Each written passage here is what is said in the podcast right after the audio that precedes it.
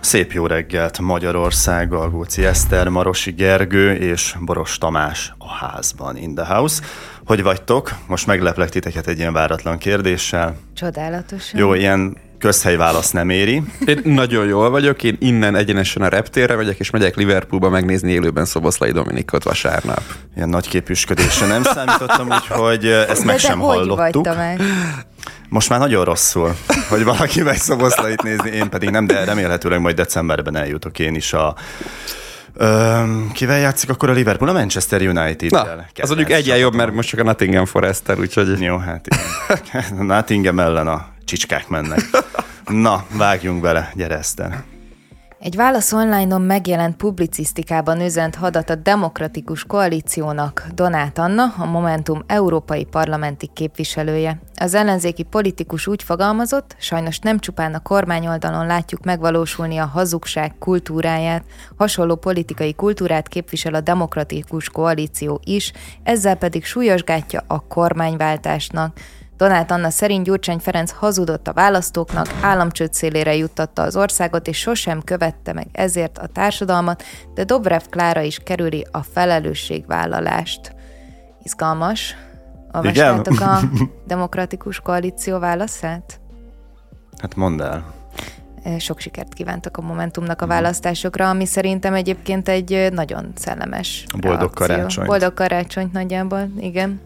Azt szerintem profi egyébként a DK-tól, hogy nem mennek bele még ebbe az adokkapokba, hanem uh-huh. így kvázi felülemelkednek ezen. Ők pontosan tudják, hogy ha a gyurcsány bűnök listázását kezdik el tudom, visszalőni valamilyen módon a Momentumra, hogy oké, okay, hogy Gyurcsány Ferenc ezt meg ezt tette, de ők nem akarnak belemenni ebbe az utcába egyáltalán, hogy Gyurcsányról legyen szó, és az ő korábbi kormányzásáról. Én, ebben nem biztos, hogy egyetértek, de csak azért, mert ugye múlt héten Gondolnád, kaptunk hogy... egy, igen, de most elmondom, hogy miért. Múlt héten kaptunk egy csodálatos ajándékot a Demokratikus Koalíciótól, ez ugye az applikációjuk, ahol ö, teszteket... Le van töltve? Kérdőívek. Persze, hogy le van töltve, és folytatom. Le van töltve?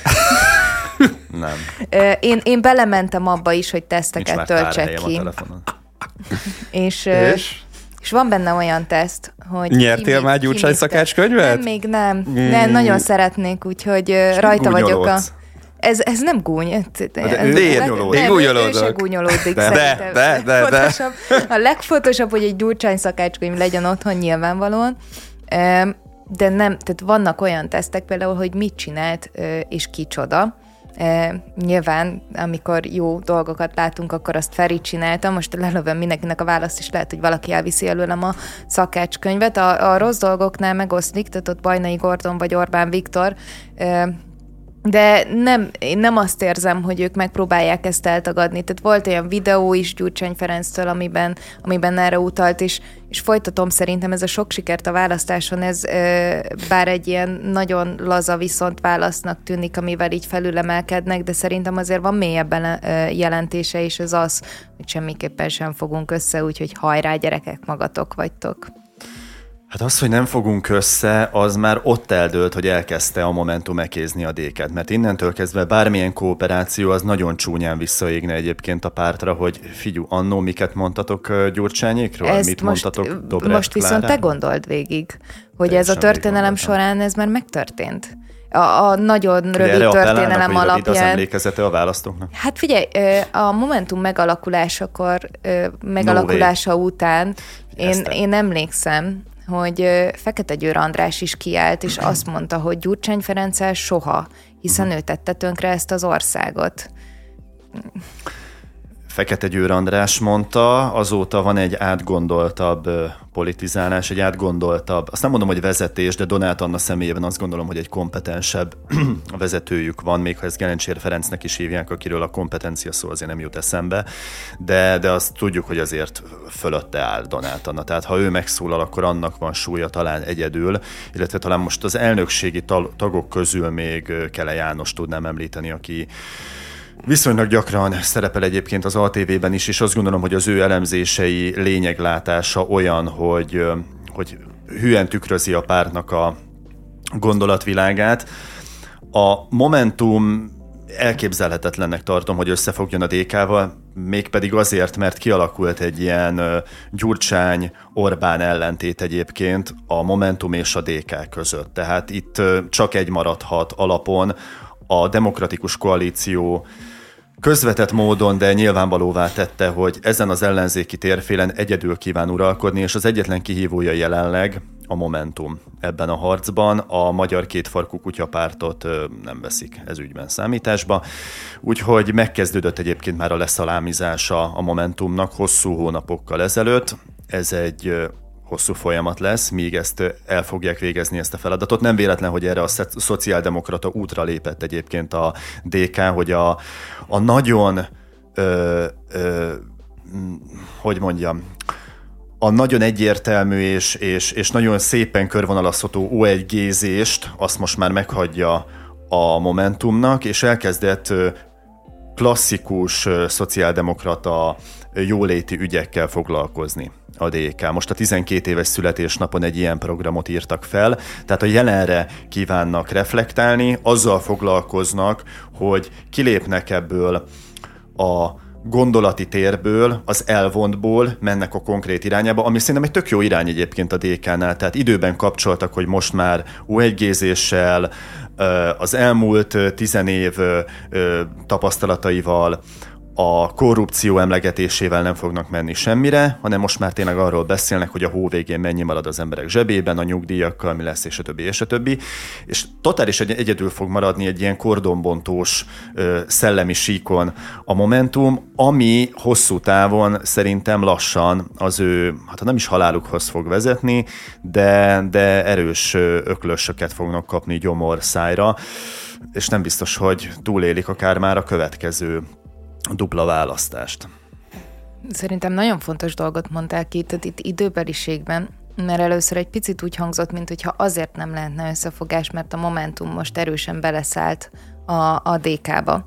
De gyakorlatilag ugye 2022. áprilisa óta azt látjuk, hogy mindenki vagy azt jelenti ki, hogy az összefogás az nem működött, vagy azt, hogy totálisan neki megyünk a másiknak, és itt a Momentum én azt gondolom, hogy időben lépés hátrányban volt. Tehát, hogy a közönykutatásokból igen, azt látjuk, hogy a demokratikus koalíció mellett talán még ők a, az esélyesebbek arra, hogy, hogy nagyobb párt legyenek az ellenzéki térfélen, hogyha ők egy átgondolt stratégia mentén ezt a lépést, amit most Donát Anna megcsinált, ezt hónapokkal ezelőtt mm. tették volna meg, akkor ők mondták volna ki azt, hogy itt semmiféleképpen nem lesz összefogás. Így meg egy picit azt látjuk, hogy a, a Feri bekeményített elkezdte mindenkinek mm. kiadni az ukázt, és arra van egy ilyen jellegű válasz, ami ráadásul egy picit furcsa abban a tekintetben, hogy legutóbb, amikor néztem a Momentum pont a, a a, a gazdasági nehézségekért gyűjtött petíciót,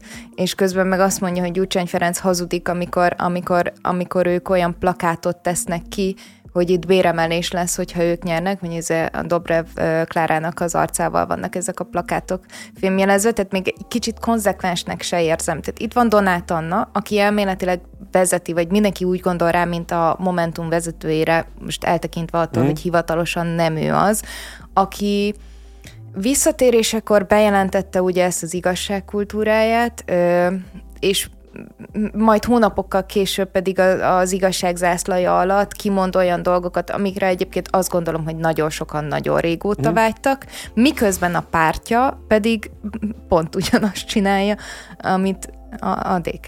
De ja. miben csinálja ugyanazt? Hát, a... hát, hogy ez a petíció, most petíciót gyűjtünk azért, hogy a, a zárak ne emelkedjenek, meg... De, de, de petíciót gyűjteni azért, hogy, hogy, hogy a megszítások ellen, vagy kiírni egy olyan dolgot, hogyha én jövök, akkor majd béremelés lesz, szerintem azért nem egy liga. Hát, Ezt erre értek egyet, tehát kommunikációs síkon a Momentum abszolút DK-sodott, és a DK-t lőtte be, mint egyébként hmm. zászlóshajót, amit aztán követnie kell ezen a hánykolódó tengeren. Aztán kiderült, hogy emberanyagban, tehát kompetenciában kevesebbek, pártfegyelemben kevesebbek, rutinban kevesebbek, és ez most kezd megmutatkozni, hogy egyszerűen nincsenek meg azok az emberei, akik hitelesen egyébként uh-huh. kiállnak, és akkor tudnának erőset mondani, mert sok minden rosszat el lehet mondani Gyurcsány Ferencről, de beszélni rettentően tud, mint ahogy egyébként Dobrev Klára is, és van egyébként egy olyan hitele, a választók előtt, még a Fidesz párti választók előtt is, hogy oké, okay, azért ő nem is államférfi, uh-huh. de egy kemény politikus. A Momentum esetében pedig olyan érzésünk van, hogy ezek kis ortúró csitrik, akik egyébként így bekeveredtek valahogy a parlamentben, maguk sem tudják, hogy hogyan, és próbálnak valami okosat mondani Igen, a most világról. Szerintem most kicsit azért túl misztifikáljuk a DK-t. És a Gyurcsány meg a Dobreven kívül ki ott olyan, aki kompetensnek és, Vannak. És, de ki? Vannak, de nem is ez a lényeg, hanem ez a két ember van előre tolva. Az, ő, ők Tehát igen. az ő arcukkal adják az okay, el a de ez, tök jó. De nem... A Momentum esetében meg van tényleg egy Donát Anna, és alatta pedig hárman-négyen tülekednek, és nincs meg az a kommunikációs stratégia, hogy adott ügyekben kiszólaljon meg, hanem mindenki egy picit ért mindenhez. Ez, ezzel egyetértek, hogy fegyelem szerintem borzalmas, de, de azt meg nem gondolom, hogy a DK-ban a, a Gyurcsány meg a Dobrev mögött lenne egy ilyen nagyon erős második sor, akik amúgy kirakhatók bármilyen. Kormányt. Hát e, ezt mondom, hogy nézd meg az árnyék kormányt. Na jó, de amúgy szóval... fel tudnak mutatni bizonyos politikusokat, akik legalább a saját szakterületükön ö, tudnak értelmezhetőt mondani. Tehát ebben valahol igaza van a Tamásnak. A, a Momentumban Valahol. szerintem probléma az, hogy, hogy ö, nincsenek meg azok a beszélő fejek, akiknek elhiszük, Értem, hogy ők... ezzel egyetértek, hogy kommunikációs szempontból van egy ilyen deficit. A, a másik, én gondolkoztam, hogy ez az időzítés, Hm? Ugye, hogy ez most késő-e, vagy sem. Ugye itt mi is ezt boncolgattuk az előbb. És amúgy, amikor így zsigerileg, vagy az első összes gondolatom, ez nekem is az volt, hogy, hogy miért csak most. Hm? De közben meg aludva rá egyet-kettőt, amúgy Ja, igazából lehet, mindegy, ez, a választók így tekintetében van. Tehát ez a, ez a, a mi, mi, mi köreinkbe érezzük azt, hogy, hogy, hogy lehet, hogy késő. De a választások tekintetében október van, júniusig van ugye 9 hónap, 8, mennyi? Igen, ö, ö, kb. Reggel van. Igen. Tehát az, 8 és fél. Igen, köszönöm. Akkor is a 8-9 nem voltam olyan nagyon rossz. Az azért nagyon sok idő. Tehát most lehet, hogy de ez nem ez a lényeg, nem... de nézd meg, hogy milyen irányba tartanak. Tehát mondom, a DK most ezt a, ezzel a szociáldemokráciának a meghirdetésével és konkrét pénzügyi problémáknak a felgöngyölítésével én azt gondolom, hogy nagyon komoly lépés előnybe került a Momentumhoz képest. A Momentum tényleg beleragadt abba az O1G-be, meg a kordonbontásba, a szimbolikus játszmákba, az utcai politizálásba, ahonnan nem fog tudni szavazatokat nyerni, és most már talán egy-másfél éve nem is tudta bővíteni egyébként a bázisát.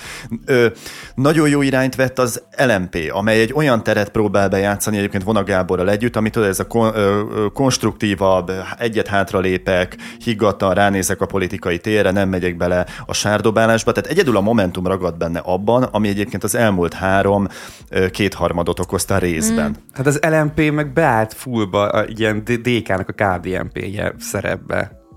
Szerinted?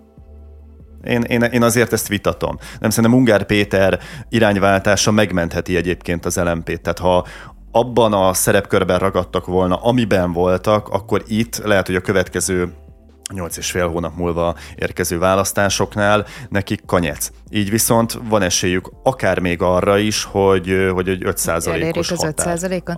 Azért szerintem ezek érdekes kérdések, mert te most egy nagyon új pártot hasonlítasz össze egy olyannal, ami ugye egy évtizede velünk van, és éppen irányt váltott. Én azt gondolom, hogy, hogy azért van különbség a tekintetben, hogy el tudjuk-e hinni 10 év után, hogy most tényleg így fog politizálni, vagy egy, hát egy újonnan bejövő, és most az új is olyan, hogy valójában egy régi politikusa. Én azért ezekben óvatosabban fogalmaznék talán. Az ukrán Naftoház nem fogja meghosszabbítani a 2024 végén lejáró az orosz gáz Ukrajnán keresztül az Európai Unióba történő tranzitjára vonatkozó szerződését, mondta az állami gázvállalat vezérigazgatója, nevét is kimondom, ha ide van írva, Oleksi Csernyiszov. A vállalat vezetője elmondta, hogy eddig csak azok miatt az országok miatt tartották fenn a szállítást, amelyek nem rendelkeznek tengerparttal. A cégvezető egyúttal felszólította az EU-t, hogy gyorsítsák fel a folyamatot, amely az orosz gázfüggőség megszűnését célozza, méghozzá a tervezetnél korábban 2027-ig.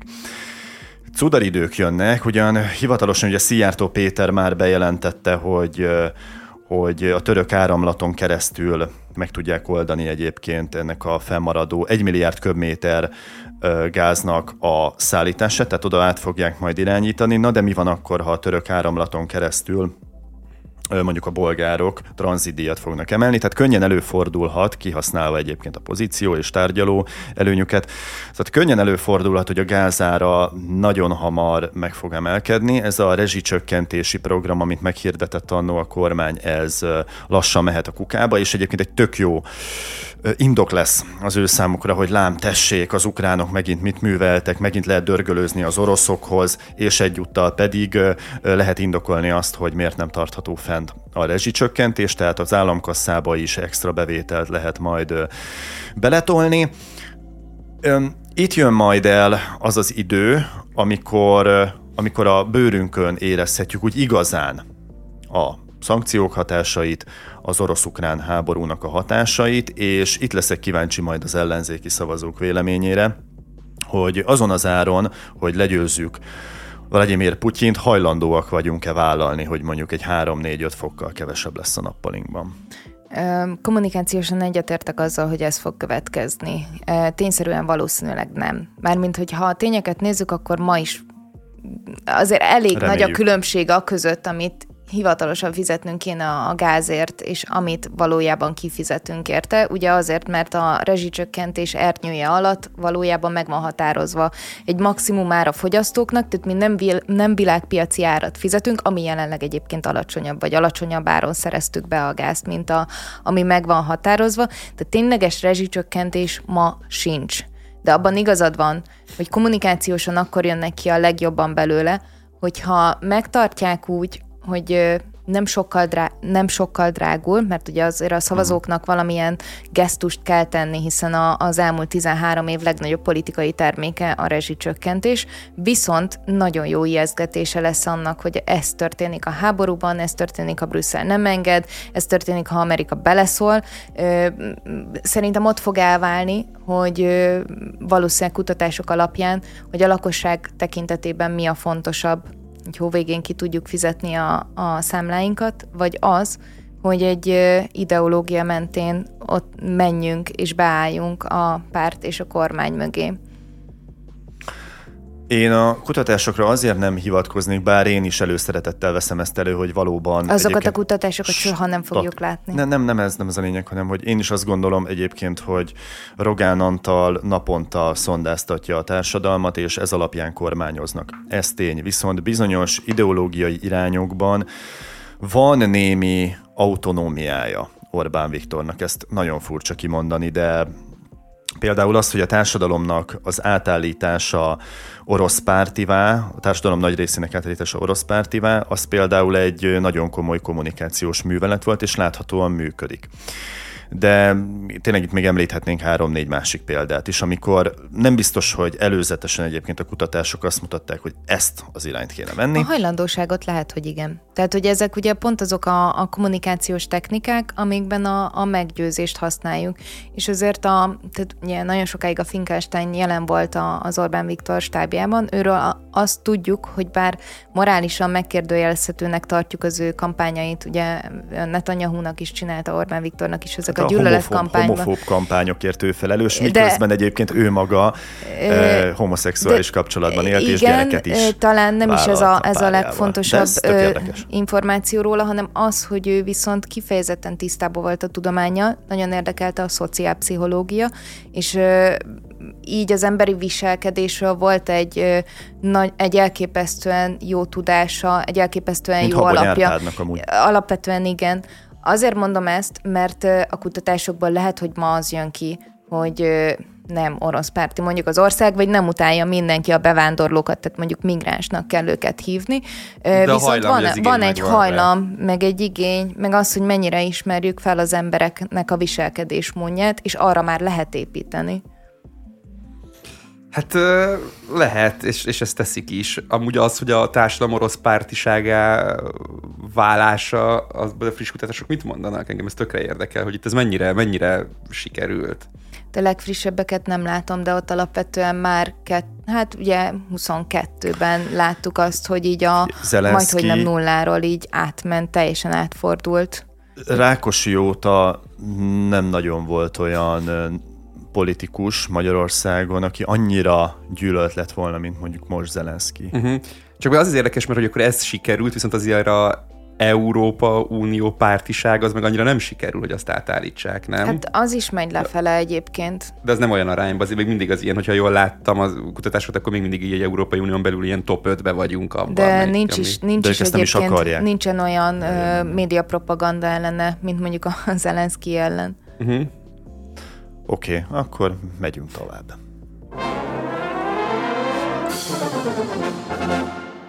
Politikai nyilatkozatban ítélte el az országgyűlés a Hamas Izrael ellen intézett terrortámadását, egyúttal együttérzését fejezte ki azok felé, akik elszenvedték a támadásokat, elveszítették hozzátartozójukat, szeretteiket. A kormánypárti frakció vezetők által benyújtott lav- javaslatot 168 igen, két nem szavazattal és négy tartózkodás mellett fogadta el a parlament. Gyakran él ezzel a kormány, ezzel a kommunikációs trükkel, hogy több különböző témát is egybe mos. És ezt én egyébként hatalomgyakorlási szempontból zseniálisnak tartom. Tényleg. Tehát ez, ez nem azt mondom, hogy egy különleges vívmány, ami Orbán Viktoré, na de hát ezzel már sokatszor élnek, és annó a pedofilia és a, a homofóbia kapcsán ugyanezt eljátszották, és szerintem sok más esetben is. Olyan, mint a saláta törvény, tudjátok, hogy, hogy az egyik mindig egy picit kilóg, és itt is vannak olyan ideológiai alapvetések megfogalmazva, ami egyértelműen a kormány narratíváját erősíti, és választás elé állítja az ellenzéket. És miután tudják, hogy megosztott az ellenzék, egymással is meccselnek a szavazatokért, a bekerülésért, őket is meg fogja osztani, és ha valamelyikük másképp fog dönteni, mint a fősodor, jelen esetben a Momentum, vagy egyénre lebontva mondjuk Horváth Csaba viszonyában Hatházi Ákos, akkor az bizony kőkeményen ki fogják használni. És ugye nem tudom, hogy a DK-nak volt-e már nyilatkozata arról, hogy miért maradt távol a Momentum. Lehet, hogy ez most egy tök tudatos stratégia az ő részükről, hogy egyelőre még nem állunk bele a Momentumba, hanem ezáltal is erőt demonstrálunk, hogy hát ezért az apróért azért már nem nyúlunk le, nem egy ö, súlycsoportban vagyunk, de például megtette Horváth Csaba hatházi Ákossal szemben, szóval hogy egymással is szembe mehetnek a pártok, ilyen módon megosztják egymást, és kénytelenek mondjuk, ha bele is mennek a játékba, úgy belemenni a játékba, hogy egy külön nyilatkozatot egyébként közzé teszek, tesznek, hogy hát most ugye ezt nyilvánvalóan meg kellett szavaznunk, mi is aláírjuk, na de hát azért itt ezzel vannak problémák, mert tehát olyan, olyan állítások vannak ebben a dokumentumban, ami egyértelműen támadható, megcáfolható, opponálható, meccselni is kell ezeket, de sokkal nehezebb úgy, hogy egyébként te azt aláírtad. Tehát mondom még egyszer, ez sajnos hatalomgyakorlási szempontból zseniális a Fidesztől,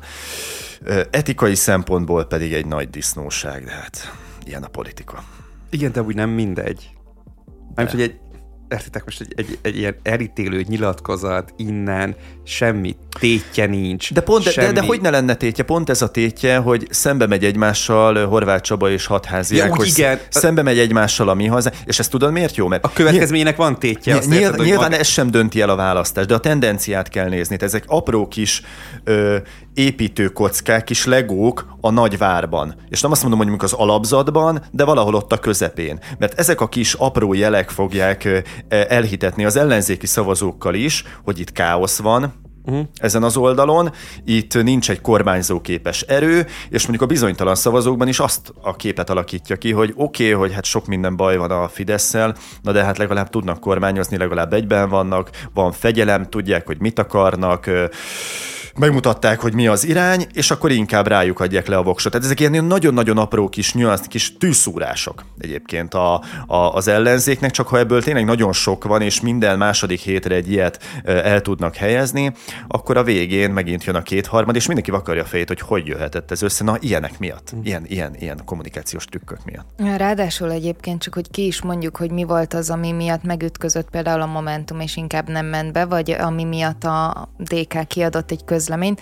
Tehát ö, alapvetően ugye ö, igen, kiálltak a Hamasszal szembe, de azt is ö, hozzátették, hogy akkor ö, súlyos veszélyben van Európa, és ez a felelőtlen és elhibázott migrációs politikának az egyenes következménye. Tehát itt azt a csapdát láttuk már megint, hogy ö, nyilvánvalóan, hogyha nem ítéled el a Hamasnak a, a tettét, akkor te hát akkor ugye morálisan megkérdőjelezhető vagy. Viszont ha meg ezt aláírod, akkor onnantól kezdve miért is beszélsz mondjuk egy migrációs politika ellen, vagy hogyan lehet ezt majd árnyalni. Nyilván ezek pici dolgok, mert a kommunikáció sűrűjében el fognak veszni. Valójában abban igazad van, Gergő, hogy ez megint egy kis réteget fog érdekelni, de még az is azt fogja mondani, hogy jó, hát a DK aláírta, de mégiscsak kiadott egy közleményt, valószínűleg a többiek is csak így szavazták meg. Szerintem azok a választók, én csak azt látom, hogy azok a választók, akiket ez a téma érdekel, uh-huh. azok szerintem azért vannak annyira képben, és mondjuk mm. annyira edukáltak, mert pont azért, mert a téma annyira mm. nis, hogy azok tudják, hogy amúgy, ha valaki ezt nem írja alá, akkor az nem azt jelenti, hogy ő, ő nem ítéli el. Mert amúgy kit érdekel ez a téma? Tényleg csak azok, akik amúgy aktív hírfogyasztók, aktív politikakövetők, tehát hogy azt a, azt a felső pár százalékot érdekli ez a nem. téma. Szerintem. Nem, nem, nem. Ha a politika ezt úgy tematizálja, akkor igenis érdekelni fog a téma. Nekem van szerencsém egyébként ilyen fideszes magszavazókkal beszélni, és olyan témákban kezdenek el véleményt alkotni, és olyan témákat hoznak fel maguktól, ami pontosan tudom, hogy egy évvel ezelőtt, amikor még nem volt napi renden a Fidesznél, egyszerűen eszükbe sem jutott volna. Nem is tudtak volna a létezéséről. És ezért ügyes a politika ebben, és e- ezért ügyes Orbán Viktor ebben, hogy mondom, ezt most napirendre emelte, és akkor már is a max szavazók számára, sőt, elmondhatjuk, hogy az egész ország számára, az ellenzék számára is egy hivatkozási pont kell, hogy legyen, egy origónak kell lennie, hogy akkor ehhez képest a jobbra, balra, felfelé vagy lefelé helyezkedsz. Tehát mondjuk a magyar futball ügye. A Gyurcsány kormányok idején ugye nem volt TAO támogatás, nem volt szétpénzelve a magyar futball, nem volt egy olyan sport, nem volt egy olyan politikus, akinek a sport lett volna a mániája, és egyébként akkor nem is volt ilyen futballáz az országban. És én pontosan tudom, hogy a saját rokoni kapcsolataimra vetítve nem is követték a magyar futball helyzetét. Nem is tudták, hogy mit játszott a válogatott, nem tudták, hogy mikor jutott ki utoljára a világbajnokságra, most pedig már olyan emberek vannak képben, tudják, hogy ki az a Szalai, ki az a Szoboszlai, tudják, hogy mit játszott az előző meccsen a csapat, akik korábban tényleg három paszt nem láttak összesen De ez annak köszönhető, hogy most sem. sikeres, vagy annak, nem ez annak köszönhető, hogy napirenden tartotta a politika nagyon-nagyon hosszú ideig. És ezek akkor is, is, amikor nem volt sikeres, már uh-huh. akkor is napirendre És ezek az ismerőseid a mostani sikereket, foci sikereket azt amúgy Fidesz sikerként azonosítják? Ha fideszesek, akkor nyilvánvalóan ezt a kormány sikerének Aha. gondolják részben, abszolút. Igen, hm. persze. Menjünk tovább? Vagy van még valami mondásatok ehhez a témához? Jó, hát akkor ugorjunk. A Budapesti Korvusz Egyetem elbocsátotta docensét Ádám Zoltánt, aki az a tanár volt, aki panaszt tett amiatt, mert egy befolyásos szülőkkel rendelkező diákkal kivételeztek. A tanárikar egy része vizsgálja, hogy milyen tiltakozási lehetőségei vannak. Ugye mi vezetett a kirúgáshoz? Több ponton állapítottak meg szabálytalanságot az egyetemi vizsgálat kapcsán, amelyet Ádám indított, és ez az etikai vizsgálathoz kapcsolódott. Az oktatót pedig a diszkriminatív eljárás miatt vádolták meg, és aztán végül rúgták ki. A korábban kiadott közlemény tehát egy második vizsgálatról szólt, így fogalmazott a közlemény. Az egyetem illetékes vezetője az etikai eljárás másodfokú lezárását követően a vizsgáztatási ügy körülményeinek tisztázása érdekében indította el. Ez már nem azt vizsgálta, hogy az ügyben érintettek viselkedése sértette az egyetem hatályos etikai szabályait, hanem azt, hogy a tantárgyi követelmények teljesítése, a vizsgára bocsátás és a vizsgáztatás során a résztvevők betartották-e azokat az előírásokat, amelyeket az egyetem vonatkozó szabályzatai tartalmaznak. Lényeg a lényeg. Volt ebben az ügyben, mert ez, ez eléggé bullshit szöveg egyébként, amit kiadtak. Tehát volt egy, egy magasrangú diák, azáltal családi kapcsolatok által magasrangú, és ő nem teljesített abban a fél évben, de különböző szülői nyomásoknak köszönhetően ez e-mailes és verbális, tehát személyes, végül is levizsgáztatott külön, ez... Egy külön feladatsorra, külön, külön feladatsorra, egyedül igen. egy teremben. Ez ügyben három tanárt elővettek, aztán mind a három tanárt felmentették, és az, aki észrevette ezt az egészet, illetve problémája volt vele egyébként a teljes tanári karnak problémája volt vele, de hogy ő kivitte a nyilvánosság elé, és hivatalos eljárást indított, azt végül kirúgták. Én azt nem értem, hogy ebben az országban ez a figura, hogy is hívják ezt a bűnös embert, ezt Ádám a tanárt? Zoltán. Ádám Zoltán. Uh-huh. Nem tudom, ő a proletárokkal van? Tehát nem tudja, hogy, hogy, hogy itt, itt, itt csöndbe kell maradni? Itt kushadni kell? Itt össze kell húznod magad? Be kell fognod a szádat? Tehát ő, ő, ő a kommunistákkal van? Vagy, vagy micsoda? Tehát pontosan tudja, hogy a nagyuraknak előjogaik vannak. Vagy ha nem tudja, akkor majd most a saját bőrén megtanulja. De hát ez, ez, ez ilyen világ, ehhez alkalmazkodni kell. Száról ironizáltam csak. Fú, ez a, azt érzem, hogy azért ugye a elmúlt évek során kialakult bennem egy ilyen, egy ilyen védelmi mechanizmus olyan szempontból, hogy amikor hírek jönnek arról, hogy mi a helyzet az országban, akkor azt próbálom ugye úgy tekinteni, hogy ez nem menjen rá így a hangulatomra, a mentális egészségemre, a, a, a hétköznapi életemre, és úgy érzem, hogy ebbe egy egész jó vagyok hogy ez így már így, így kezdett, kezdem ezt így, ezt így megtanulni. Na ez a hír ez teljesen kibillentett, nagyon sok szempontból. Én a, én a Corvinusra jártam, én, én közgázos voltam, tehát nekem van egy ilyen tök erős közgázos identitásom. Én nagyon-nagyon életem legjobb évei voltak, összes barátom, vagy nagyon sok barátomat ott ismertem meg, ott, ott derült ki, hogy mi lesz az a hivatás, ami, amivel foglalkozni akarok, és az az egyetem közegének köszönhető. Ott ismertem meg a feleségemet, szóval van egy nagyon erős közös identitásom, mm, csak ugye személyes részben hozzám. Igen. és, és én tényleg azt, végig azt éreztem, hogy, hogy nyilván egy embernek van több identitása, van egy magyar, nekem van egy lokálpatrióta kispesti identitásom, és volt egy tök erős közéles identitásom is.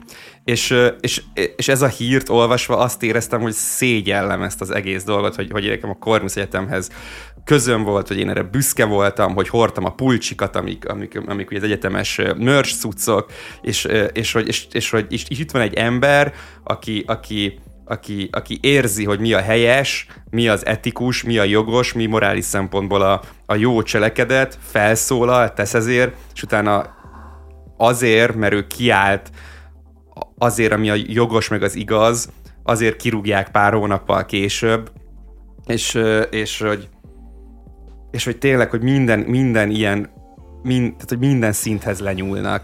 Tehát, hogy az, hogy mi, mi, annyi nagyvonulság nincs a rendszerben, hogy azt mondják, hogy jó van, megnyomtad, lépjünk tovább. Nem. Egyszerűen a legkicsinyesebb, legundorítóbb, De legalantosabb bosszút is megcsinálják. De nem az összeset. Tehát van egyébként nagy vonalúság a rendszerben, pont azt a bizonytalanságot akarják fenntartani, hogy mondjuk 50 esetből egy legyen ilyen, az országos hírt is kap, ez nekik nem probléma, mert nem minden nap erről szólnak egyébként a hírek, hogy valaki elveszti az állását, egzisztenciálisan a tönk szélére kerül azáltal, mert mondjuk kiáll a hite mellett. Vagy csak nem tudunk róla nem, nem is ez a lényeg. Én azt gondolom, hogy, hogy nagyon sok esetben ki lehet nyitni valakinek a száját, és én ismerek konkrét embereket, akik elképesztő ellenzéki vehemenciával nyilatkoznak meg a közösségi médiában, miközben egyébként egy, egy állami cégnél dolgoznak, és, és ezt nekik elnézik. Tehát valakinek elnézik, valakinek nem, de azért jók ezek az ügyek, hogy ezt a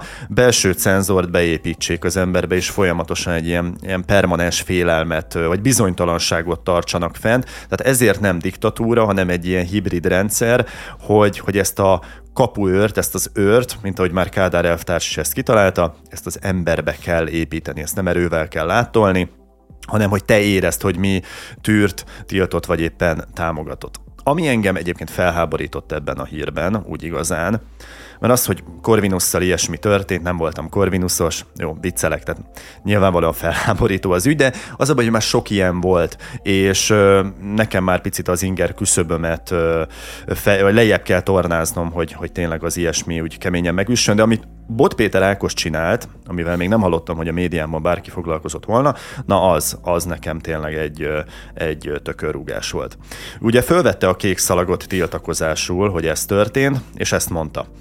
Ismeretem, ismeretem szerint nincs Magyarországon olyan elfogadott jelzés, hogy valaki sztrájk állapotba helyezi magát. Miután fél éves vizsgákat iratok, a hallgatókat természetesen fogadom és megtartom az óráimat, ezzel tudom kifejezni a tiltakozásomat. Mi? Mint mondta, várja azoknak a kollégáknak a döntését, akik a bőrüket viszik a vására, ám ő emeritus professzorként radikálisabb nem lehet, mint azok, akik a körülményeket belülről ismerik. Na ez a fajta kockás inget felveszek, kiteszem a kék szalagot, de, de különösebb kockázatot nem vállalok típusú mentalitás, vezetett ahhoz, hogy egyébként a tanárok ügyében semmilyen előrelépés nem történt. Én emlékszem, hogy a tanártüntetéseknél, amikor megkérdeztem az illetékes oktatókat, meg szakszervezeteket, hogy miért nem sztrájkolnak az érettségi alatt, az volt a válaszuk, hogy hát a diákokkal ezt nem tehetjük meg. De érhető el így bármilyen eredmény, hogyha ha hatalom látja, hogy a tanárok egy bizonyos határt nem lépnek át, mert mondjuk egzisztenciális kérdés, vagy elvi kérdés náluk, vagy a diákok szempontjai, tehát valami miatt visszakoznak, akkor miért is kellene engedniük? És itt azért egy Bot Péter Ákosról beszélünk. Pontosan tudjuk, hogy neki vagy sejtjük, hogy nem egzisztenciális kérdés az, hogy most éppen tanít-e vagy nem. De hogy ha valaki a szolidaritást ilyen módon fejezi csak ki, és lerázza magáról, hogy nem lehet ennél radikálisabb, mert hogy nem ismeri belülről a körülményeket, na szerintem az gyalázat, és ráadásul ő egy magasrangú ember, egy ismert ember, ha ő kinyitja a száját, arról beszélni fognak a médiában, azt hallani fogja minden tanár, és kvázi a meghunyászkodók példaképévé fog így válni Bot Péter Ákos akaratán kívül, hiszen ő is tesz valamit, de inkább romboló a tevékenysége ezen szavak által, mintha nem szólna semmit, és csak kushadna a szobájában. Igen, nekem inkább ez a problémám, hogy ezt kijelenteni, az valóban visszás, az azt az indulatot gerjeszti fel az emberben, amit benned is. De közben Szóval nagyon nehéz megszólalni a tekintetben, hogy most a tanárok miért nem állnak föl, meg az egyetemi oktatók miért nem állnak föl. Hm. Egyrészt szerintem nem azonos feltétlenül ennek a kettőnek a mozgatórugója. A, a pedagógusok közül nagyon sokan olyan helyzetben vannak, hogyha ők felállnak, és ez nagyon szomorú, uh-huh. de akkor mondjuk nincsen, aki kiflit visz a gyereknek egy nagyon erős érzelmi kötődés alakul ki közöttük, és nyilvánvalóan tudják, hogy ha ők felállnak, akkor akár veszélyeztethetnek gyerekeket is. E- ez is, ez is létezik.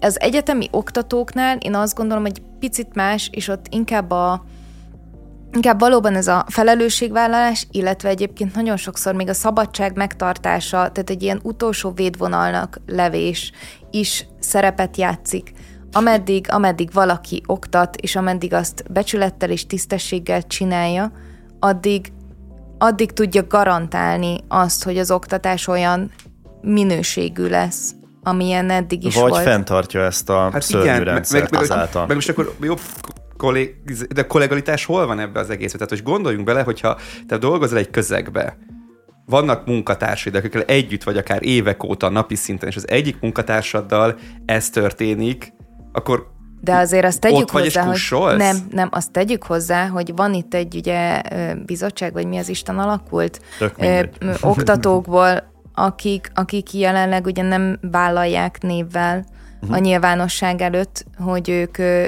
miben mesterkednek, most ezt mondhatjuk Igen, így is, de hogy félnek, éppen azt, kirúgják őket. De hogy éppen, éppen, éppen azt vizsgálják, hogy hogyan tudnak ennek ellene menni, vagy hogy mi lesz annak a módja.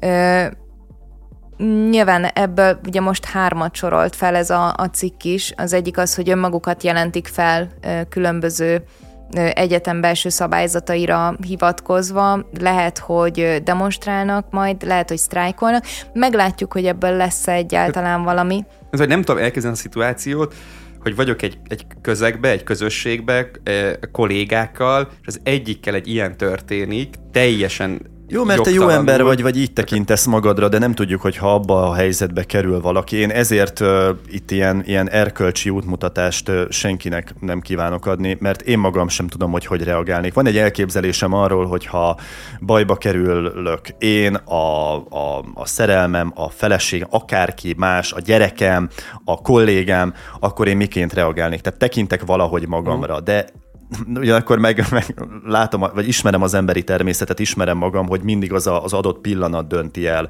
hogy én valójában mennyit fogok érni, hogy legény vagyok-e a gáton. Én ezért nem is megyek elébe, és nem is várom el senkitől egyébként, hogy kiálljon. Én csak azt mondom, hogy ha itt tömegével nem állnak ki, és nem mondják azt, hogy akkor nem oktatom a gyerekeket. És nyilván ez áldozatokkal jár lehet, hogy nem fog kiflit kapni az a gyerek, lehet, hogy nem kap oktatást, lehet, hogy nem tudja senki megőrizni, és beterelik őket egy, egy sportcsarnokba, 300 gyereket egész napra, úgyhogy mit tudom én, még leülni sem tud. Most mondtam ilyen extrém helyzeteket, ahova vezethet ez az egész. Tehát, ha ilyen áldozatokat nem vállalunk, vagy nem vállalnak a tanárok, akkor tényleg nem lesz. De, de itt most olyan áldozatot követesz úgy, meg, de nem, ne haragudj, nem, nem, nem, nem, nem. Pont, azt, ami, pont azt, hogy nem jelenti, követelem meg, am, mert én megértem azt is, bocs, csak én megértem azt is, aki egzisztenciális okokból a diákok miatt a pillanatnyi ö, előnyöket helyezi előtérbe. De mondom, hosszú távon itt sajnos súlyos áldozatokat kellene vállalni, ami lehet, hogy azt jelenti, amit néhány tanár egyébként vállal, hogy azt mondja, hogy akkor nem írom alá ezt a bizonyos szerződést, mm-hmm. amit elé tort az állam.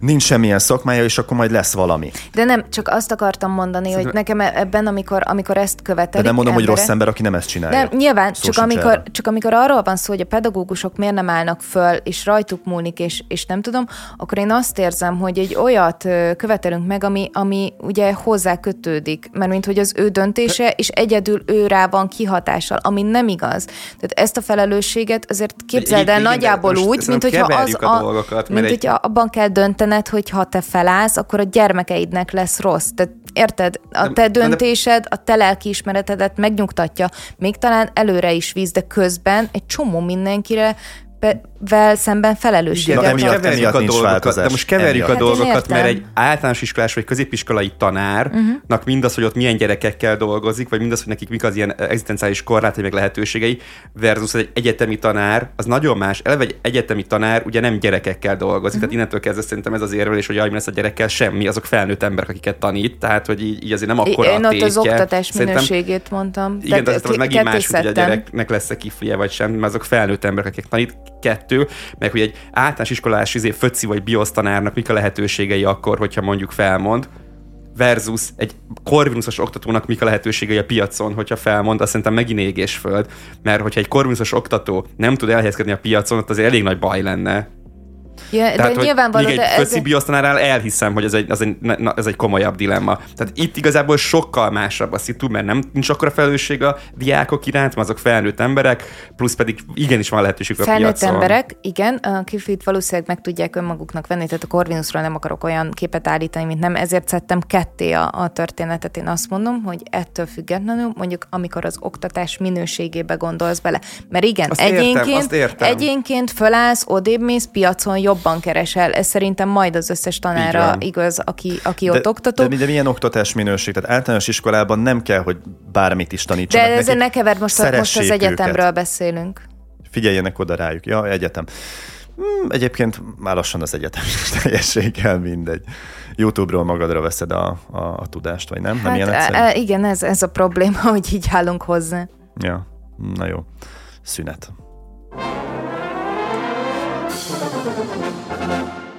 Folytatjuk egy fantasztikus emberrel, rádióssal, Sebestyén Balázsjal, aki a Telexnek adott nem régen nagy interjút.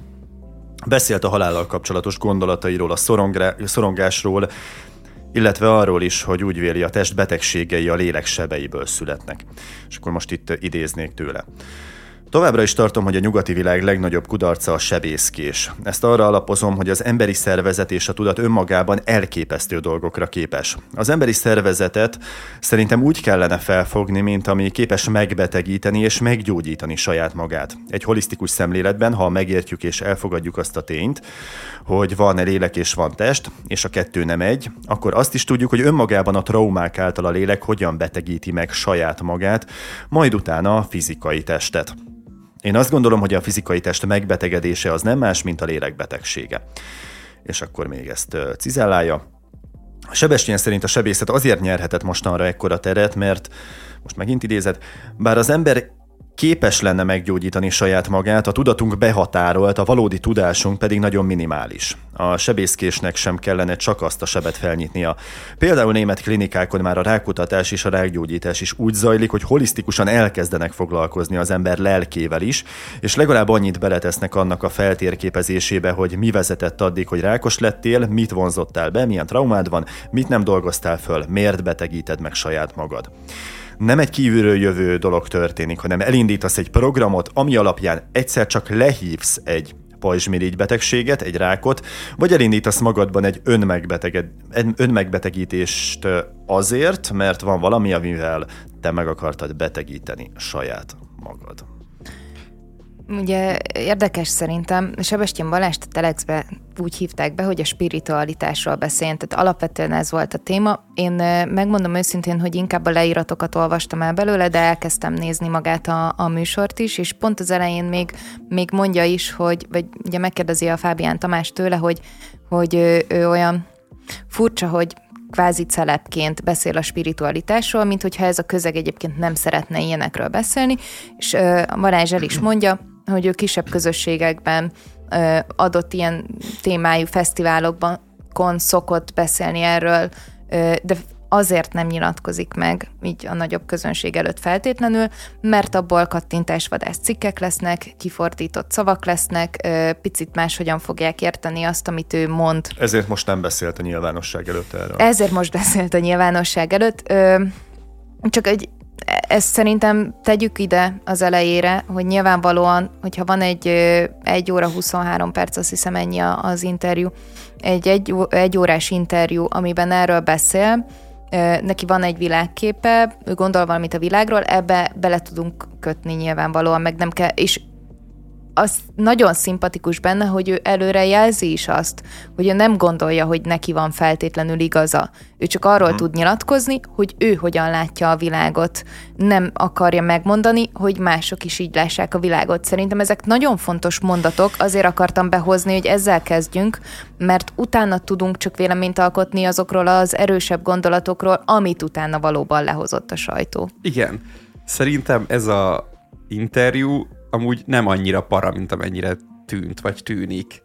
Én, én, én a teljes képet nézem, és tőlem azért az ilyen spirit dolgok elég távol állnak, és nyilván ebbe is, amiket most kiemeltél, azért voltak olyan kijelentések, amik azért elég meredekek, de hogyha az egészet nézem, akkor szerintem egy tök érdekes téma, alapvetően jól beszélt róla, úgy jól, hogy így, hogy így látszott, hogy ő ebbe így, ebbe így hisz, lelkesen, közérthetően, számomra egy nagyon érdekes dolog volt, bizonyos részei még akár meg is értek, vagy el is gondolkoztatott, bizonyos meredekebb részei azért, ami ugye a kés, meg a műtét, meg, meg, meg azokról, meg a modern orvostudománynak a, a, a, a témaköre, az azért számomra is meredekebb volt, de amúgy szerintem ez egy, ez egy értékes beszélgetés volt, és mondom ezt úgy abból az álláspontból, hogy azért én az ilyen spiri dolgokkal eléggé, eléggé, eléggé távol áll tőlem, úgyhogy, úgyhogy szerintem amúgy nem annyira para ez, mint ez a pár ilyen kontextusból kiragadott mondat, hogyha az egészet nézzük.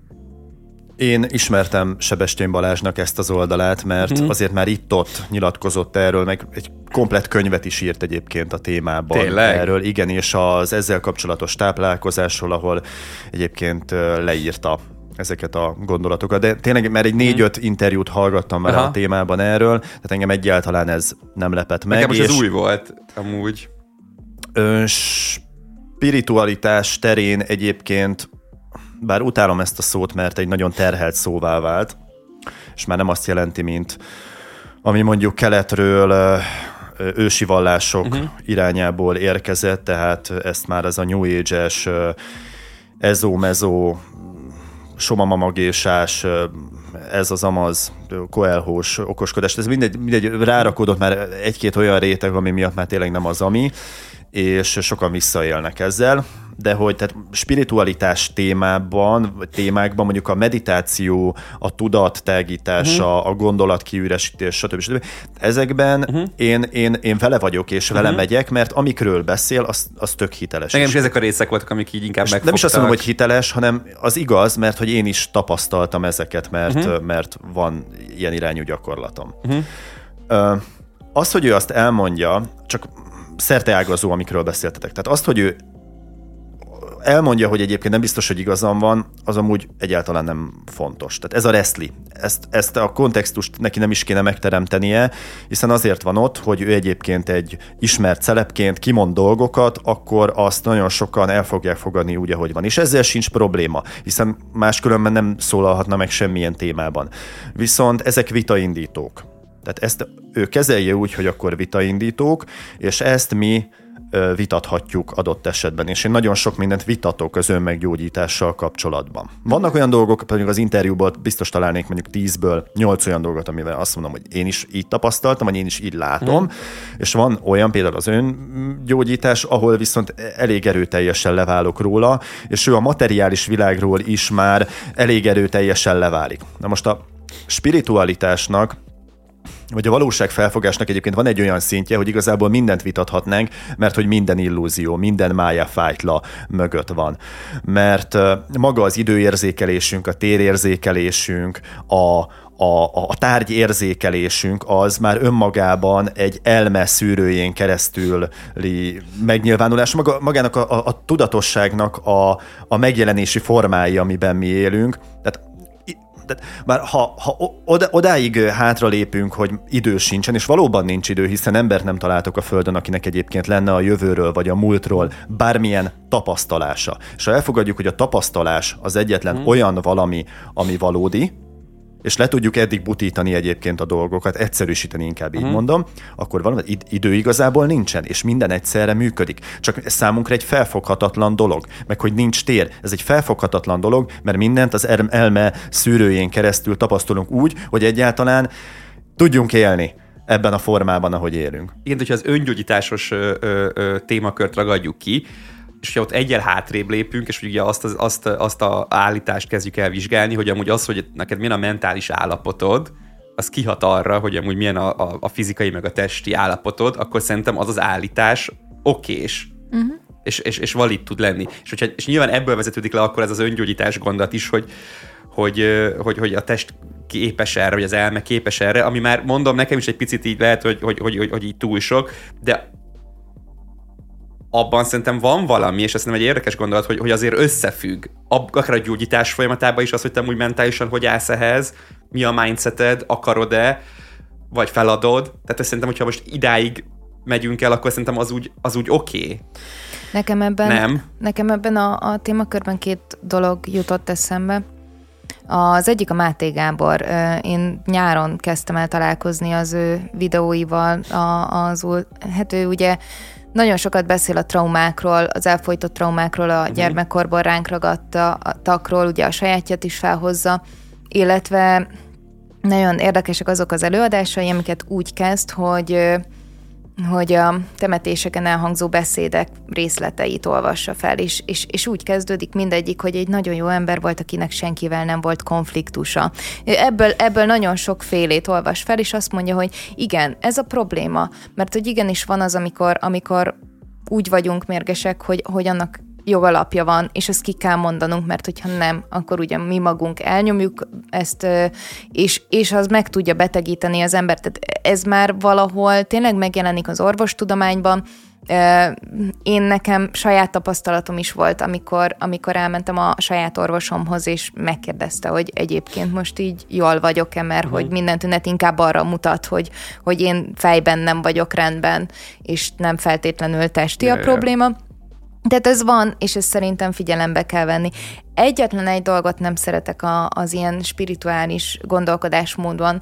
Én tényleg hiszem azt, és ezt főként azt gondolom, hogy magánemberként a, a nagyszüleink kórházba kerülésénél tapasztaljuk meg, amikor mondjuk elkezdünk attól rettegni, hogy ő már nem biztos, hogy nem akarja feladni az életet. Uh-huh. És, és amikor ez a gondolat megfogalmazódik bennünk, akkor valahogy látjuk a, a végét is, és itt valahol tényleg megjelenik ez az öngyógyítás, és ez nem is az öngyógyítás, hanem a kitartás, az akarat, hogy fel akarjon állni, hogy uh-huh. haza akarjon menni. Ezeket szerintem tök jó, hogyha kibeszéljük, nagyon sok traumát tudnak maguk is okozni uh-huh. bizonyos embereknek bizonyos helyzetekben, Viszont amikor elkezdünk arról beszélni, hogy itt az öngyógyítás erejével bármit el lehet érni, stb. stb., akkor meg mondjuk ott van egy Covid járvány, ezek is személyes tapasztalatok, amikor, amikor azon aggódunk, hogy a szeretteink, akik hisznek például az öngyógyítás erejében, meg a vitaminok erejében, de már olyan állapotban vannak, hogy az, hogy látjuk, hogy ennek kórház lesz a vége, vagy akár egy erősebb beavatkozás, akkor pedig elkezdünk tartani attól, hogy ez a spirituális történet annyira rájuk ment, hogy tényleg elgondolkoznak azon, hogy én képes leszek-e leküzdeni magamnak. És én, én ilyenkor tényleg mindenkinek azt mondanám, hogy igen, a kitartás, az erő, az, hogy én meg akarok gyógyulni mindenáron, az kell ahhoz, hogy, hogy túléljünk bármit. De nem elégséges. De nem elégséges de néha egyébként kés alá kell feküdnünk, hmm. néha el kell fogadnunk a gyógyszereket, amik egyébként szintén gyengítenek, és azzal szemben is erőssé kell válnunk, néha el kell fogadnunk az orvostudományt, és valóban egyébként az, hogy a mindennapjainkat mondjuk jól éljük, ahhoz viszont meg kell egy olyan mindset, hogy én, én jól érzem hmm. magam.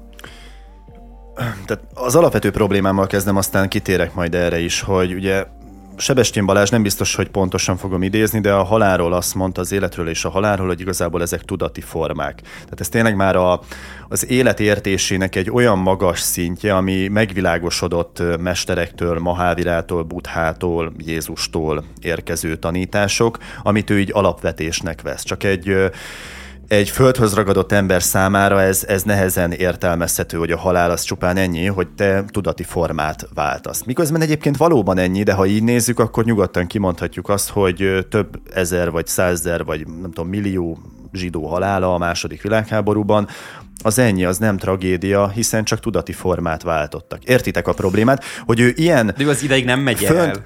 Nem, nem, nem. Most mondtam, de... Sőt, igen, amúgy ez de nem, is nem, nem, jelenti, állj, állj, hogy minden emberi élet elmegy, fontos. Csak ezt elmegy, csak Aha. ezt nem mondja ki. Tehát ő azt mondja a halálról, ami egyébként valóban igaz, hogy ez egy tudati formaváltás, hogy innentől kezdve lefordítom, nincsenek emberi tragédiák, hiszen a halál, mint, mint a emberi sorsnak a, a legszörnyűbb végét gondoljuk, az valójában csak egy tudati formaváltás. Érted? De mondom, én nem akarom ezt a szájába adni, csak ez ugyanaz a nézőpont, mint amikor azt mondja, hogy a nyugati világ legnagyobb kudarca a sebészkés.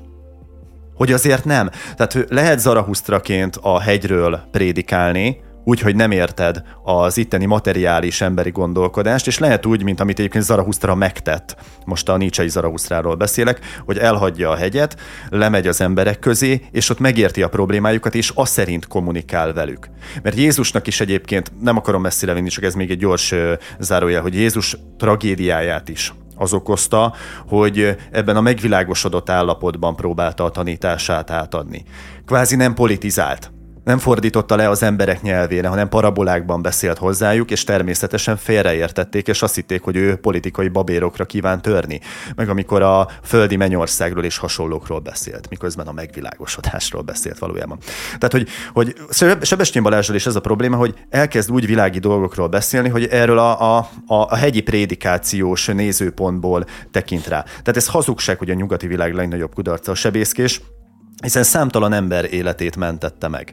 Az pedig igazából menthetetlen a számomra, hogy bizonyos emberek lehívják, tehát, lefordítom, tudatosan kiválasztanak bizonyos rákos betegségeket, és, és így betegítik meg magukat.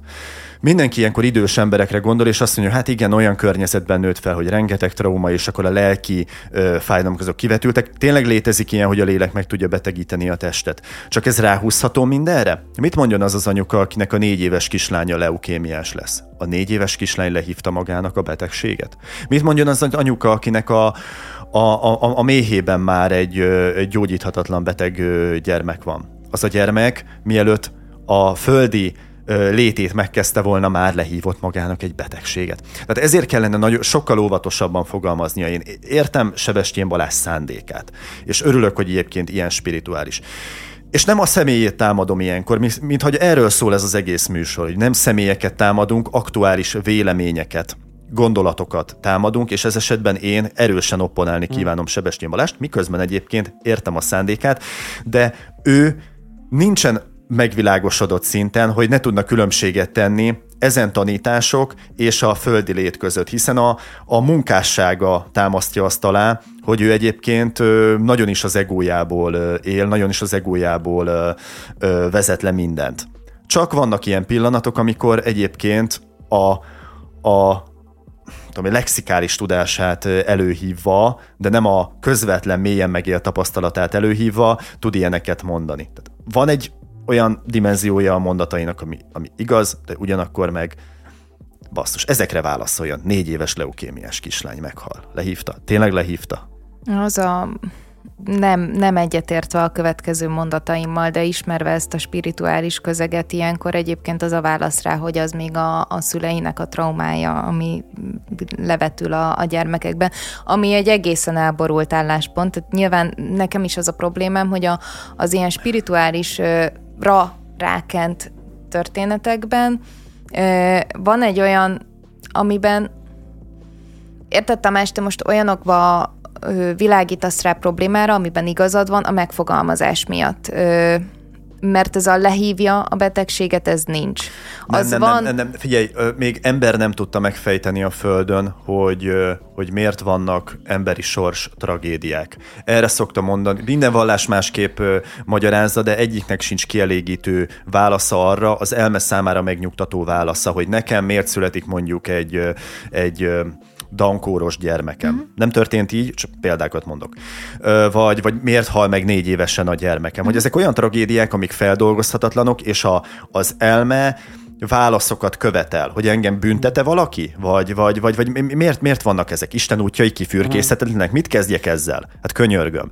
És, és ilyenkor jön egy Sebestyén Balázs, aki azt mondja, hogy a halál az valójában csak a, a, a tudati formaváltás.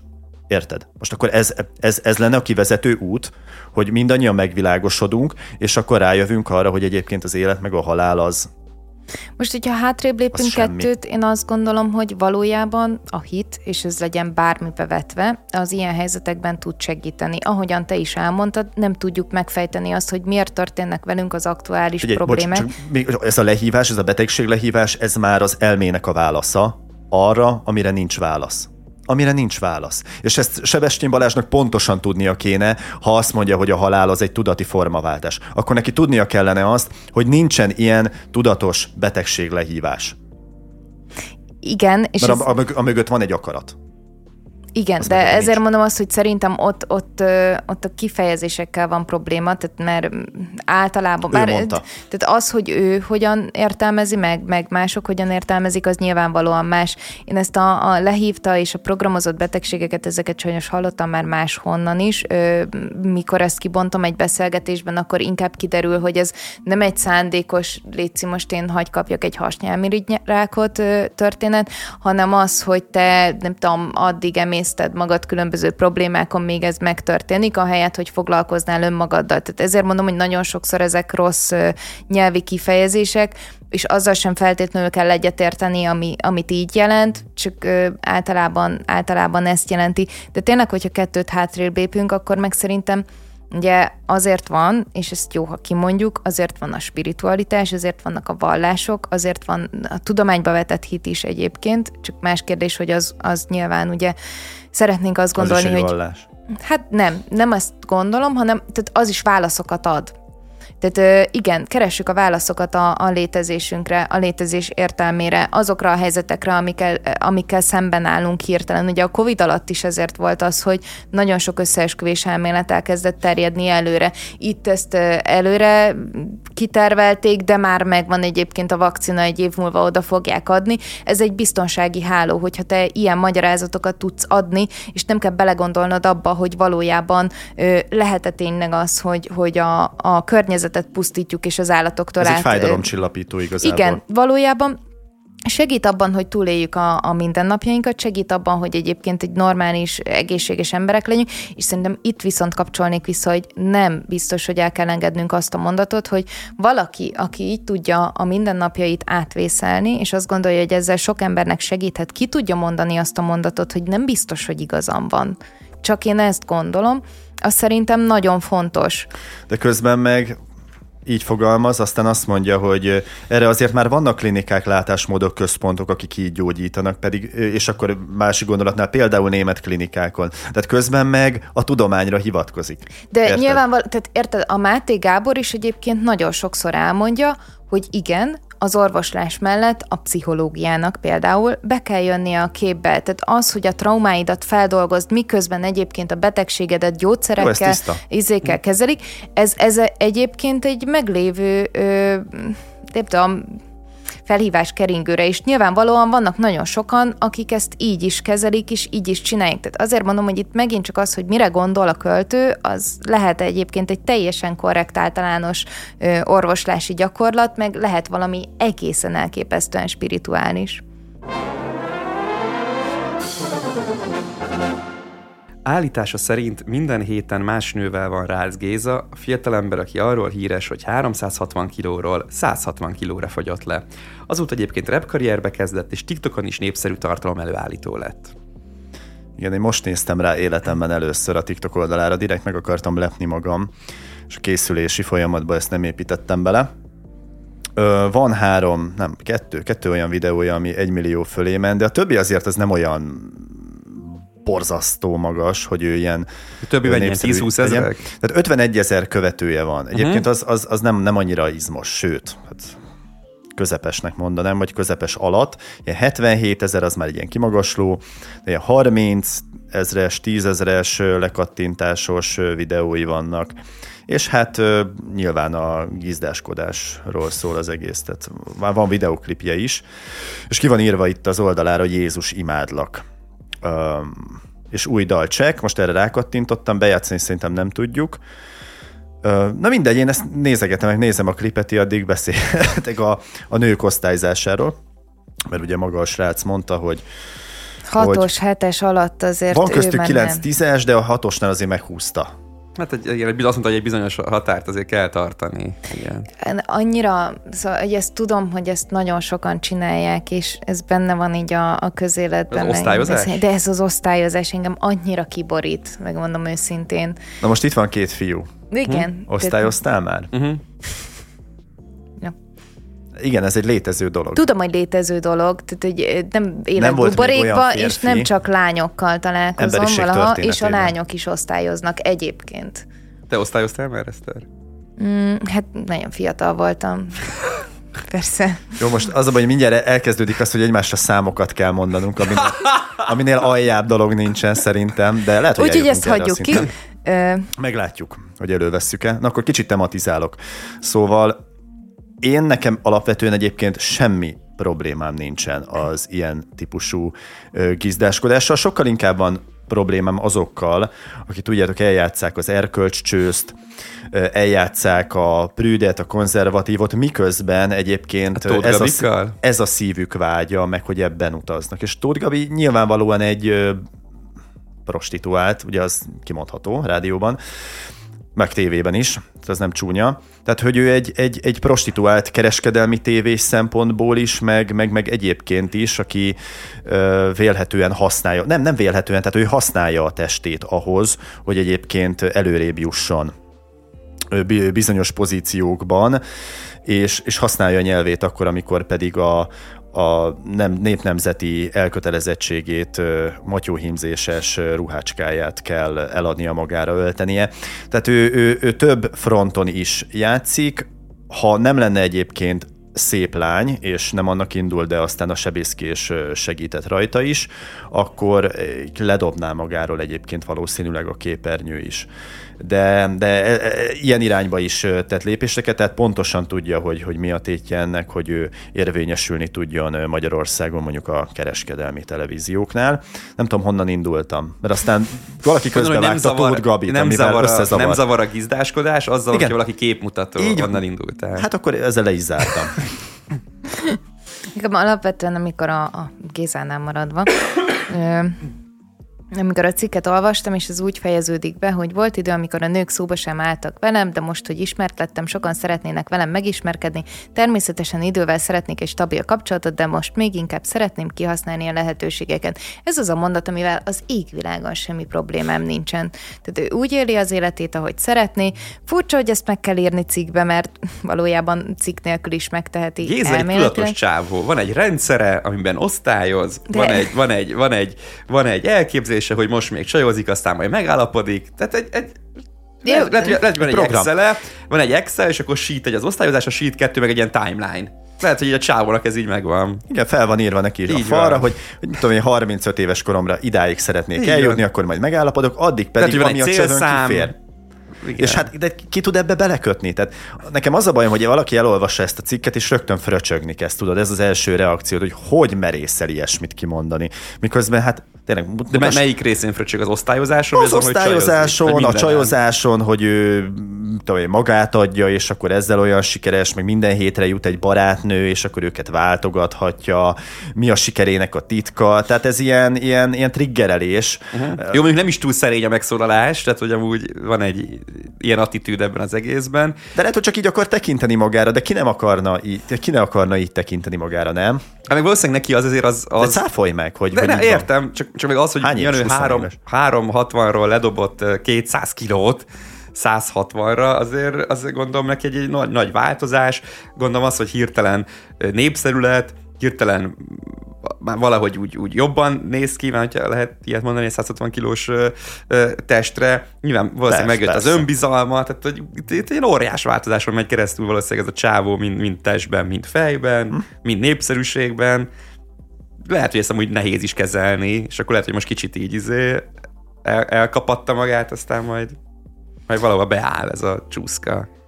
Nem, én az ilyen cikkeknél egyébként így kíváncsi vagyok, hogy hogyan zajlik egy ilyen cikk megírása. Tehát az van, hogy Rácz Géza felhívja a blikket, hogy sziasztok, szeretnék nyilatkozni arról, hogy nekem hanyas pontozású csajaim vannak. Ezt nem tartom valószínűnek, remélem nem így megy. Vagy az van, hogy a, a blikk így azt mondja, hogy fú, valamire kéne írni. És akkor felhívják Rácz Gézet, hogy figyelj, mondjam már egy erőset, vagy, vagy tehát nem tudom, hogy ez, ez hogy működik itt én tényleg azt gondolom, hogy ennek a cikknek nem feltétlenül kéne léteznie, de ha már létezik, akkor megállapítsuk meg azt, hogy valójában azzal, hogy ő hogyan nézi most a saját életét, azzal nincsen egyedül a világon 20 évesként, sőt szerintem sokkal jobb, hogyha valaki kimondja azt, hogy mire vágyik, mint hogyha áltatja önmagát és a környezetét mm. azzal, hogy én egyébként meg szeretnék állapodni, csak mert te vagy az ötödik lány ezen a héten, ez nem, vagy fiú, tehát nem szeretnék itt általánosítani. Szerintem tök jó az, amikor kimondjuk, hogy mire vágyunk éppen, ezt a pontozást ezt nem fogom tudni elengedni, vagy megérteni. De hogyha miért megcsinálnánk nem? a, te is a, igen, nem megcsinálnánk az Eszter, Eszter nagy ő műsort, hogyha megcsinálnánk, ugye amiről itt múlt hét pénteken már egyszer beszélgettünk, akkor van egyetlen pontozás, nem? Tehát akkor ez egy olyan elem lenne, amit most be, be, behozhatnánk. Hogy akkor nem csak ilyen ceremónia van, hanem egy pontozás. Jó, de attól függ, attól függ mikor.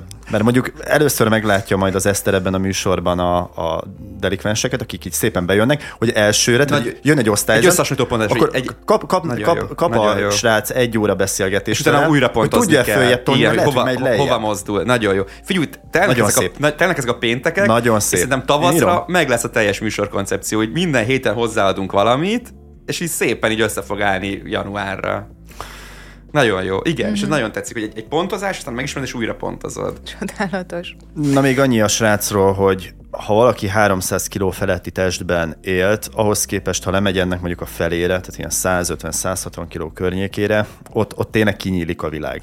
Tehát egész odáig mindenki szánakozva nézett rá, szégyenkezve, szekunder szégyenkezve, ugye őt bizonyos helyzetekben segíteni kellett a, a mozgását, lehet, hogy a, az etetését, és akkor nem akarom sorolni, hogy még milyen, milyen helyzetekben szorult rá másokra, de hogy ahhoz képest most már tényleg el tud menni mondjuk egy buliba, oda tud állni a tánctér közepére, és, és tud úgy lötyögni, hogy, hogy mondjuk oda lépnek hozzá lányok, vagy oda tud mondjuk lépni egy lányhoz, mm. mert, mert nem kineveti, hanem, hanem adott esetben eljutnak addig, hogy, hogy megígyanak egy italt. Vagy leosztályozza. Akár, vagy leosztályozza. Én, én tényleg el akarom hinni ezt, amit ő mond, hogy 9-es, 10-es csajok, meg 7-es, 6-os. Legyen így. Ez annyira szubjektív, nem? De csak kérdezem a, a pontot, persze. Aha. Persze, szerintem az egy komplex rendszer, külső, belső. Mert ide, tehát, de, nekem de, de, ne, ne, ne, ne, pontosan amúgy... tudjuk, hogy semmi köze a belsőhöz. De semmi nem régen köze volt, a belső... régen volt ne, ez ne, az E pluszos vivás műsor, emlékeztek, amilyen osztályozós volt, és ott mi volt? Kisugárzás, ugye az nem, volt. Nem, ugye nem, a... szexi vagy nem? Az, az más, de volt, volt a, a kisugárzás, és három, három, három ö, ö, attribútum volt. Fú, meg fogom nézni, vagy hogyha kommentbe valaki Én beírja, akkor megköszönöm. Majd, szóval kisugárzás és még másik kettő. Gondolom a külső azért ott volt. Természetesen. Persze. De az mondjuk a kisugárzás része.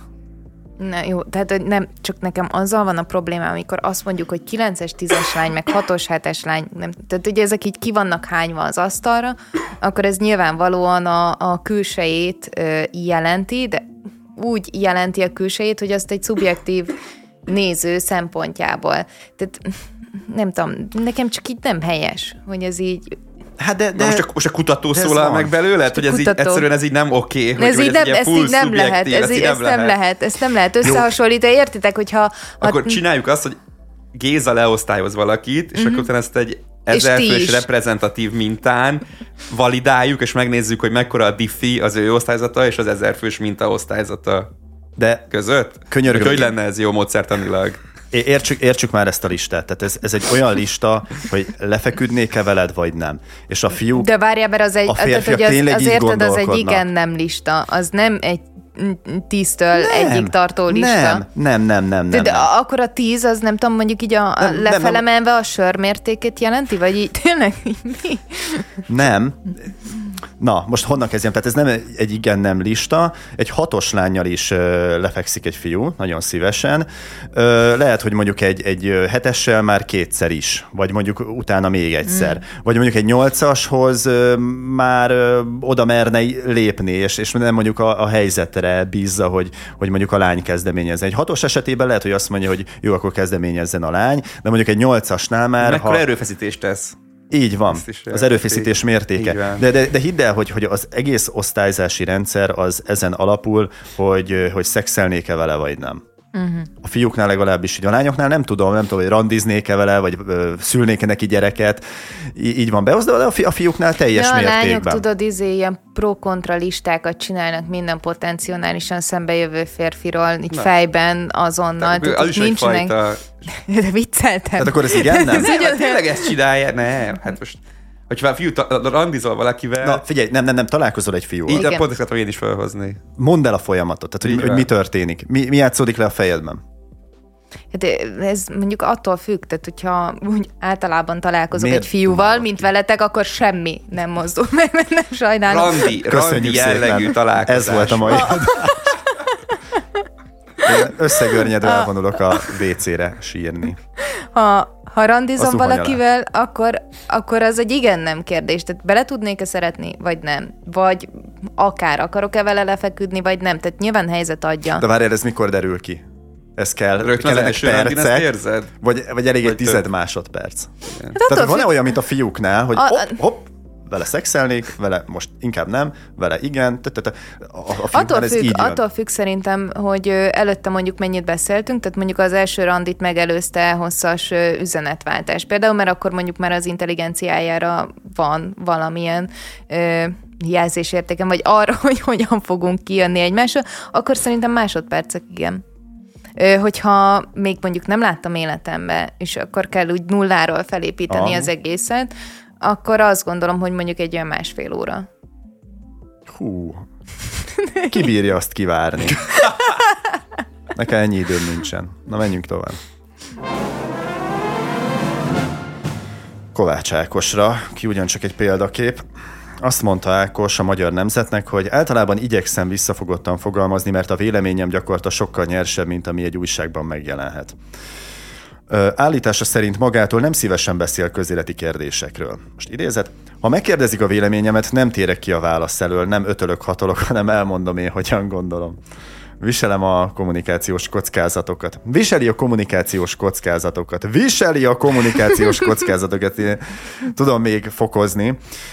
Milyen érdekes, hogy mindenről az a véleménye közéleti politikai kérdésekben, mint a Fidesznek, hogy micsoda kockázatot vállal ez a hős. És, és, és itt tényleg így belegondoltam, hogy, hogy basszus, ez az ember kockáztatja, hogy hűgazdája, kenyéradója majd egyszer megharagszik rá, és minden héten mond valami olyasmit, ami összeegyeztethetetlen ezzel a ö, keresztény konzervatív kurzussal, és annak véleményével, és, és atya úr is, Itt tehát penge a- táncol. Hát én, én, én, Dobó István ki volt ez az emberhez képest emberek, Kovács Ákos. Megint odakent valami olyasmit, hogy na ez most megosztja a politikai izé nézőteret, színteret, és, és, és áh, imádom. imádom. Itt, ugye azt a, itt ugye azt a sérelmét hozza fel, amikor ugye még jó pár évvel ezelőtt ugye volt az Lipsik beleálltak. mondása, Ah. hogy ugye a nőnek a nő, női ellen. principiumot fejtette ki, hogy ő arról mit gondol, és utána ugye abból volt egy felháborodás, és utána, hogy azt érzik kockázatnak, hogy ott utána ugye volt egy márka, akivel ő amúgy egy szerződés volt, és ez a márka ugye részben ennek a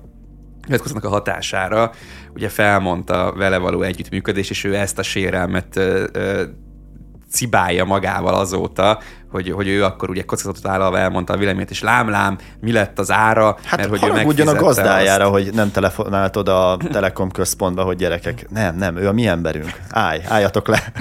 Neki kell a pénz, mert különben adófizet. Ja, az is adófizetői pénz. Hát akkor mindegy, majd valahogy kipótoljuk. nem tudom, nekem az a problémám, hogyha úgy kezdek egy cikket, hogy én egyébként vállalom a véleményemet és annak minden kockázatát, akkor utána nem veszek elő egy nyolc évvel ezelőtti sérelmet, amikor a véleményemnek volt ö, valami fajta Következménye. következménye. Én, én egy picit ezt érzem, illetve azt érzem, hogy gyűlöletkampánynak fogalmazta meg azt, ami ezután rázúdult. Nem, tehát hogy ő kimondott egy erős véleményt. Felőlem legyen ez a sajátja, legyen ez a Fideszé, őszintén tökre nem érdekel. Legyen inkább a sajátja, mert az ő száján jött ki. Ö, Nekem arról van egy erős véleményem, meg, meg én is meg tudnám mondani, hogy akkor innentől kezdve neki mi a principiuma, mint magánember. Én ezt hagy mondjam ki, és én azt gondolom, hogy amúgy bizonyos vállalatok is, hogyha úgy érzik, hogy ez nem fér bele az ő ö, világszemléletükbe, akkor ki tudják mondani azt, hogy ne haragudj, akkor téged nem támogatunk tovább.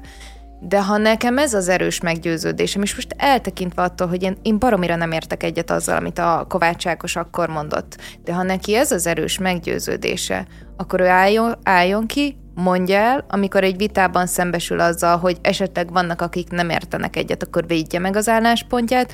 Amikor ennek következményei vannak, eh, akkor, tehát abban a pillanatban egyébként szerintem akkor igen, oda kellett volna állni, hogy a Telekom felbontotta a szerződést, ez ezért és ezért volt. Én továbbra is tartom a véleményem, mert az számomra annyira fontos, hogy én a sajtó nyilvánosságra kürtöljem, Ö, és akkor, és akkor lehet háborogni x évvel később is, csak egy kicsit nem érzem jogosnak.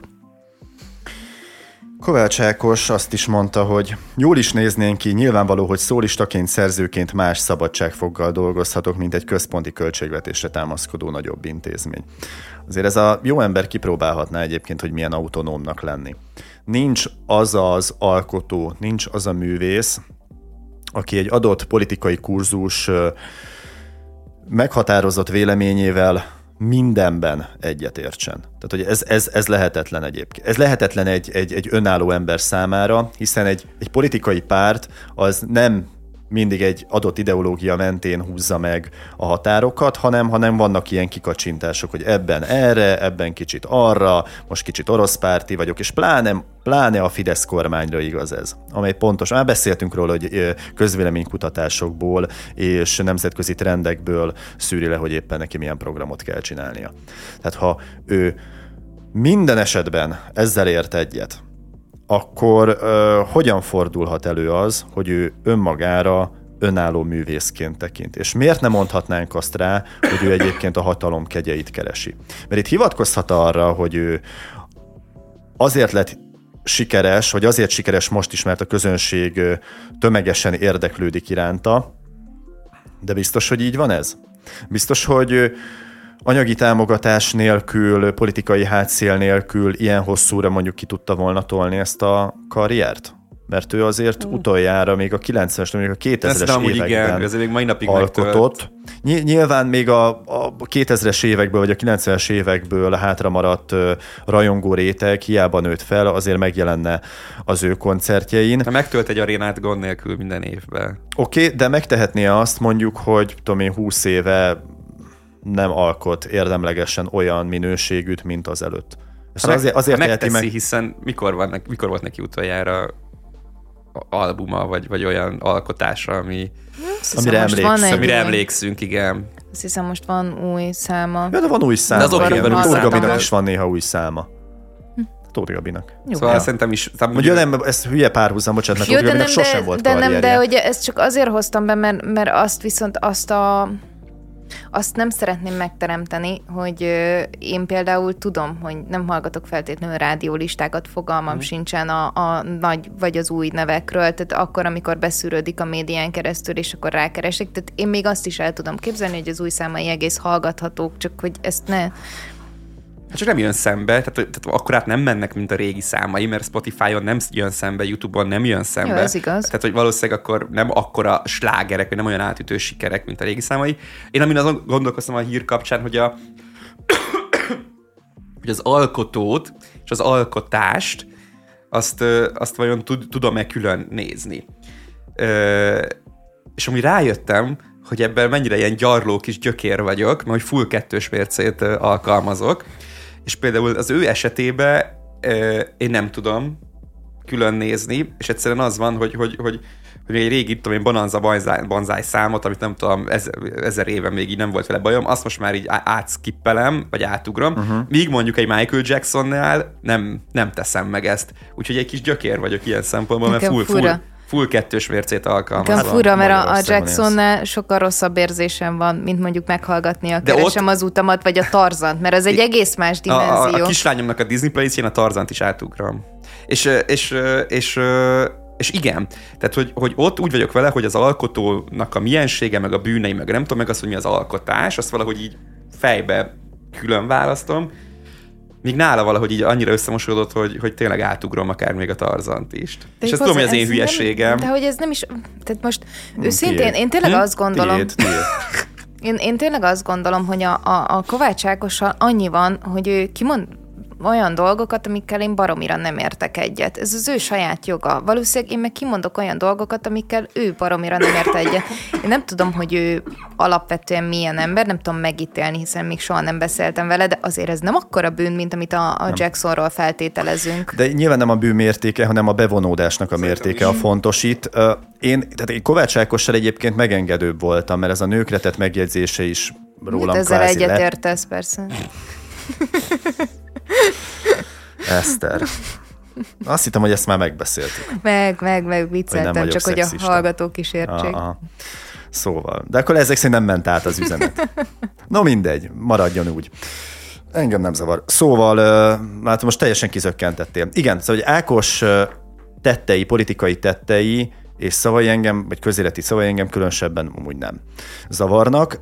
Volt egy, egy kereskedelmi tévés riport, amiben a lányát odaültette a kamera elé, Uh, tényleg. a lánya felolvasott Ákos dalszövegeket, vagy talán Ákos olvasott fel, nem is ez a lényeg, hanem is akkor így kérdezgette a lányát, így, hogy, hogy azt, azt, azt tényleg, azt a sortot erősnek gondolod?